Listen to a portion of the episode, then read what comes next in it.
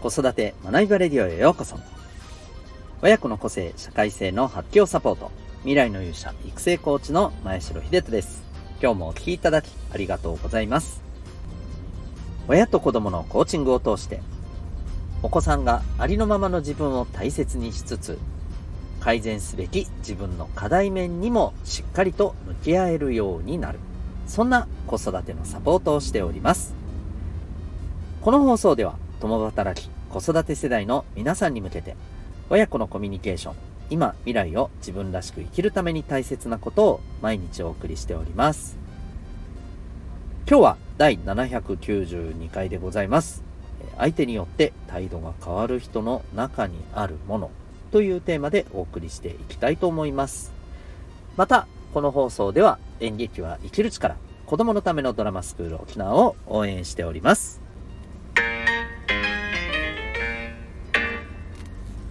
それでは今日のテーマに行きたいんですけど、ちょっとその前にですね、ごめんなさい。あの、今日っていうか、この、今回のこの収録がですね、えー、まあ、少し通常と違う環境下で 収録をせざるを得ない状況でして、えー、すいません。少々いつもに比べると周りの雑音がですね、ちょっとあるんじゃないかなと思っていますが、まあできる限り気をつけながら喋ってはおります。すいません。ちょっと、それでもね、えー、いつもよりお聞き苦しいところがあるかもしれません。ついでに言うとちょっと鼻声になってます。鼻炎です。すいません。えー、そんなこんなで、えー、少し申し訳ないんですけれど、お付き合いいただけると嬉しいです。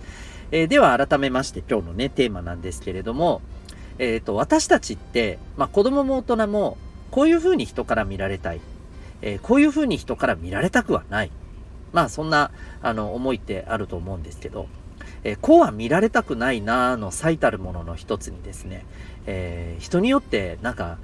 コロコロと態度を変える人間だよな、というふうには、まあ見られたくないですよね。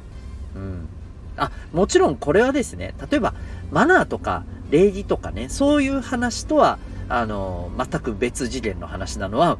まあ言うまでもありませんけど、一応言っておきます。うん。例えばその、目上の人には敬語を使う。ね。えー、友達とは、あの、フレンドリーに話す。そこは、まあ変えて当たり前なところじゃないですか。そういうことではなくて、例えば、うん、そうですよね。えー、なんか自分よりも明らかにね、まあ上だっていう人には媚びへつらうような、えー、ね、コミュニケーションを取ったり、えー、かと思えば、まあ自分より明らかに下だと見た人に対してはマウントを取りに行くような態度を取ったりとかですね、そういう話ですよね。はい。えー、うん。で、まあこんな風には見られたくないなという、えー、ところってあると思うんですよね。で、今日はこれについて、えー、ちょっとお話ししていきたいなと思うんですよ。うん。で、あの、まず最初にですね、え、これってでもね、そう、あの、見られたくはないって思う気持ちはもちろんね、えー、わかりますし、大事だと思うんですけどね。うん。あの、ね、なんか、ちゃんと、なんて言ったらいいんでしょうね、こう、分け隔てなく、できる限り同じようなね、フラットな態度で接したいなっていう、ね、そういう自分でありたいなっていうことは大事だと思うんですけど、これ気がつくとですね、うんと、無意識的にそうなっちゃってるっていうことも、ま、正直あると思うんですよね。うん。で、こうなっちゃうことの、まあ、あの、背景にあるものっていうのをですね、今日は、ちょっと僕が思う、えー、ここじゃないかなっていうところをですね、えー、お話しさせていただきながら、じゃあそれに対してね、えっ、ー、と、こう、まあ、じゃあ、どんな風にするのっていうところをですね、ちょっとお話できたらなと思っております。で、まあじゃあこの無意識的にですね、その気がつくと人によって態度を変えてしまっている自分がいる。うん。で、これは何かというと、僕はですね、えー、自己理解の不足じゃないかなって思っています。まあ、もう少し踏み込んで言うと、え自分はこんな風な人でありたい。うん。まあ自分の、例えばまあ、特性、性格とかね、キャラクターみたいなものを捉えた上で、えー、じゃあ自分はこんな風な、まあ、あの、ね、普段のこの雰囲気とかね、うん、空気感みたいなものを、自分はこんな感じのものを持ってる。例えばその、割と人を安心させるような感じとか、うん、人をちょっとこう、うん、笑わせるようなね。まあなんかほら、あの、普通にしてるだけで面白い人とかいるじゃないですか。うん。ね、例えばそういう感じのものを持ってるとか。うんまあそんな風に自分の持っているキャラクターを理解した上で、じゃあまあ自分はこういう風にいた方が、まあ自分のキャラも活かせるし、えー、周りにとっても、うん、なんかこう、こんな風なところで、えー、ね、あの、心地いい空気感をね、まああの、提供できるんじゃないかみたいな。まあ、ここまでなんかね、あんまり固く考える必要はないかもしれないんですけど、うん、要するに、あの、自分も、相手も周りも、あの、心地よくいられるためには、自分は、まあ、こんな自分であった方がいいなっていう。ここがですね、多分ね、見えてないと思うんですよ。だから、ベースになるものがない。ないから、もうその場その場に合わせて、えー、ゆらゆら揺れやすくなってしまうと思うんですよね。うん。で、もっと言うと、これは、えー、この自己理解が不足していて、なおかつ人に対してですね、相手に対してですね、えー、より気を使うとか、うん、相手をより気にするとか、え、そういうタイプの人ほど余計ね、うん、図らずしてそんな風になってしまっているところってあるんじゃないかと思うんですよね。うん、つい要するに相手に、あ、相手がちょっとこう、なんか、ね、機嫌が悪そうだから、こんな風に接しようみたいな、上手にね、上手に接するんだけど、結果として、なんか、さっきとこいつ全然キャラクター違うぞみたいなね、そんな風に、あの、第三者から見たら、えー、感じられてしまう。うん。まあ、そういうね、あのー、こう、態度、言動をとってしまっている。これちょっともったいないじゃないですか。ある意味。うん。ね、なんかこう、別に選ぶろうとも思ってるわけでもないし、うん。ね、媚びへつらおうと思ってるわけでも本来ないのにもかかわらずそんな風に見えてしまう。うん。まあそうならないためにはですね、えー、まあ単純に言うと自分のキャラクター、自己理解をしっかりと深めて、自分の活かし方はこうであるっていうものを確立するとですね、えー、完全に確立するっていうのはなかなか難しいと思うんですけど、それでもある程度こんな感じだよねっていう、えー、ところがね、あると、すごく楽だと思うんですよね。はい。ということで、まあ、結論を言うと、えー、自己理解を深めましょうということになりますけども、子供も大人もですね、はい、えー、ぜひですね、えー、やっぱりこの部分をですね、大切にしていけたらいいんじゃないかなと、まあ、そんなお話でございました。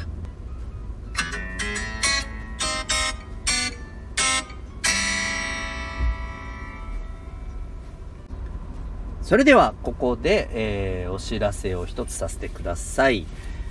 えー、今ですね、小学校6年生のお子さんで、え、中学受験にいよいよこれから、え、挑んでいくという方に向けて、えそうですね、ちょっとお話をさせていただけたらなと思っております。えもちろんですね、まず目の前のね、受験にしっかりと、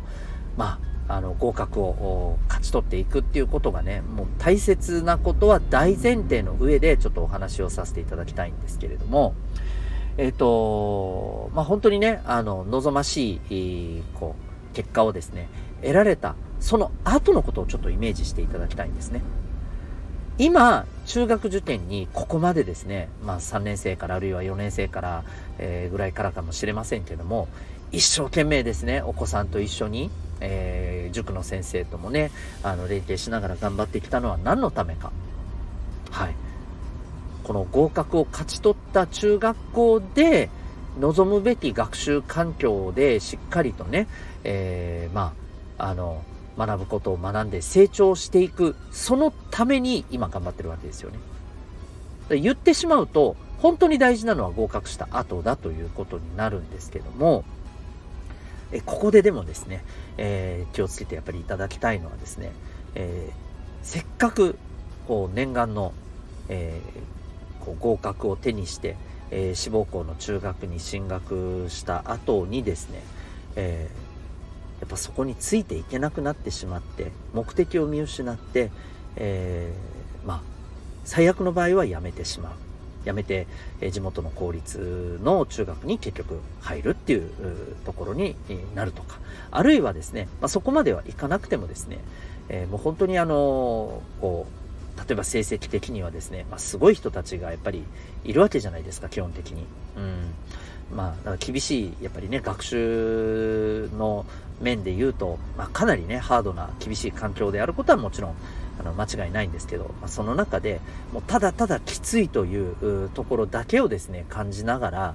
えー、3年間過ごしていくっていう形になったらですね、それは望ましい、まあ、あの、ものではないと思うんですよね。望んでるあの未来ではないと思うんですよ。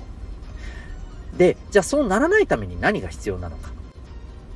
もうここは間違いなくですね、えー、お子さん自身の、えー、ビジョン、目的、目標、そしてそれに向けた自己管理力になります。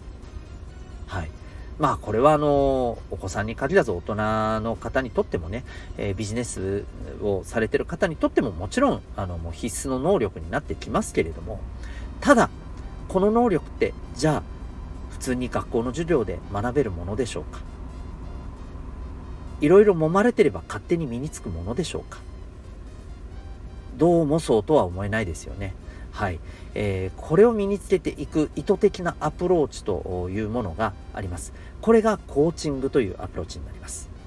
えー、B カラフルの親子コーチングではですね、えー、コーチと、そして、えー、親御さんと家庭内外からですね、コーチング的なアプローチをお子さんにしていくことによって、お子さんが主体的に考え、えー、自分の本当に目指したい目標、目的を見つけ、そこに向けて、えー、自らコミットし、えー、また、え行動した結果から自分で学びを得て成長する、自己成長マインドを身につける。そんな、え他にはない、えその子のためのオーダーメイドの人間力、育成の、えプログラムとなっております。半年間からえ、そしてリモートで受けられるこのプログラム。興味がある方はですね、ただいま体験、えー、個別説明会募集中でございます、えー、概要欄のリンクからウェブサイトをご覧になってみてください。そこから、えー、体験の方も申し込み、えー、可能になっております。ぜひお待ちしております。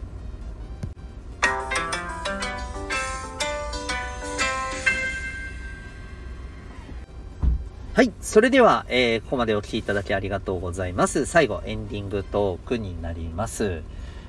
えー、すみません。あの、冒頭にも申し上げましたけれども、えっ、ー、と、ちょっと今日はですね、えー、まあ、わけあって、出先からのですね、えー、駐車場から、こう、はい。しかもあの、通常ですね、えー、収録用で使ってるマイクをですね、えー、もうがっつり忘れてしまいまして、まあそのまんま、あの収録をね、こう、えっ、ー、と iPhone でやっているという状況でして、まあ、あの、そうなんですよ。いろいろね、雑音が入っているかもしれませんが、たまにはね、まあ、あの、全く聞こえないとかになっていなければですね、あの、全然、たまにはこういうのもまあ、ある意味ありなのかなとね、勝手に 個人的には思っています。はい。えー、で、ちょうどですね、あのー、沖縄ではですね、私沖縄におりますけれども、那覇マラソンというね、えー、まあ、沖縄の中ではかなり有名な、あの、まあ、マラソンのイベントが、えー、本日行われております。はい。えー、交通規制などもあってですね、まあ、あのー、そう、移動する方にとっては気をつけなければならないっていうね、煩わしさもありつつ、まあね、割とあの、みんなで盛り上がっていく中、あの、走る人応援に行くぞみたいなね、えー、そんなのもあったりします。はい、えー、皆さんはマラソンとか走られますでしょうか？私もかつては何回か出たことがあるこの那覇マラソンですけれども、えー、もうすっかりですね、えー、出なくなってもう何十年本当に何十年ですよ。はい。今出たら何キロ走れるんだろうな。うん中間まで行けたらもう上々かなぐらいなね感じでございます、えー、たまにはねただランナーズハイみたいなのを味わいたいなという自分もおります、えー、皆さんたまには運動しましょう。ということで、えー、エンディングトークでございました。最後までお聴きいただきありがとうございました。また次回の放送でお会いいたしましょう。学びようき一日を。